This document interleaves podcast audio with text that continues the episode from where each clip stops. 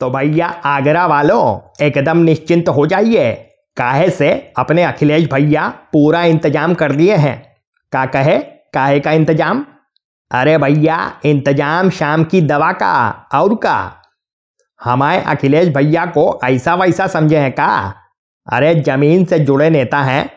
आम आदमी की नब्स बहुत अच्छे से पहचानते हैं। हाँ तो आज चलिए आगरा। अपने अखिलेश भैया अपने प्रत्याशी का प्रचार करने पहुँचे थे। थोड़ी बहुत देर तो बोले, फिर माहौल बन गया तो मूड में आ गए। फिर ऐसा मूड में आए कि राहुल भैया को भी धोबी पछाड़ दे दिए। राहुल भैया तो आलू से सोना ही निकालते रह गए, लेकिन अखिलेश भैया चार कदम और आगे की सोच गए। बोले, आलू से वोदका बनाने का प्लांट लगाएँगे। असल में मंच में उनके बगल में खड़े प्रत्याशी महोदय थोड़ा पढ़े लिखे टाइप के थे। बाकायदे एग्रीकल्चर से खेती की पढ़ाई किए हैं।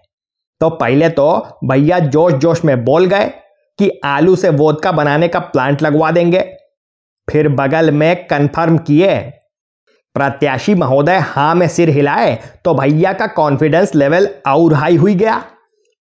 लेकिन भैया एक खुलासा और किए। बताए कि वो पढ़ा लिखा सब भूल चुके हैं, वरना लोगों को तो उनके पढ़े लिखे होने पर ही बड़ा शक हुआ करता था।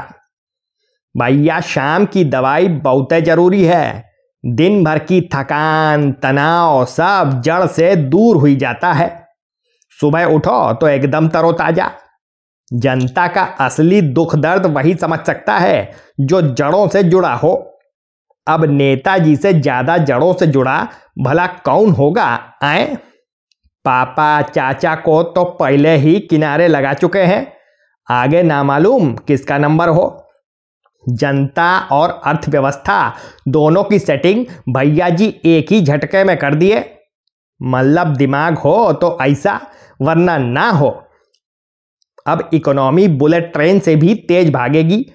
लॉकडाउन में इसी दवा ने तो देश को संभाला था, वरना हम जैसे लोग तो उम्मीद ही छोड़ दिए थे।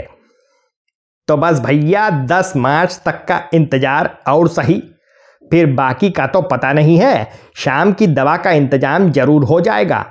आपको आज की झक पसंद आई हो तो फ़ौरन वीडियो को लाइक और शेयर कर दें और चैनल सब्सक्राइब कर लें। आप सुन रहे थे मिस्टर झकीलाल जो बातों बातों में कर देते हैं लाल। इनकी बातों का अंदाज है निराला। सुनते रहिए हाथ में लेके चाय का प्याला। चलते हैं, कल फिर होगी मुलाकात। तब तक लड़ाते रहिए, झक।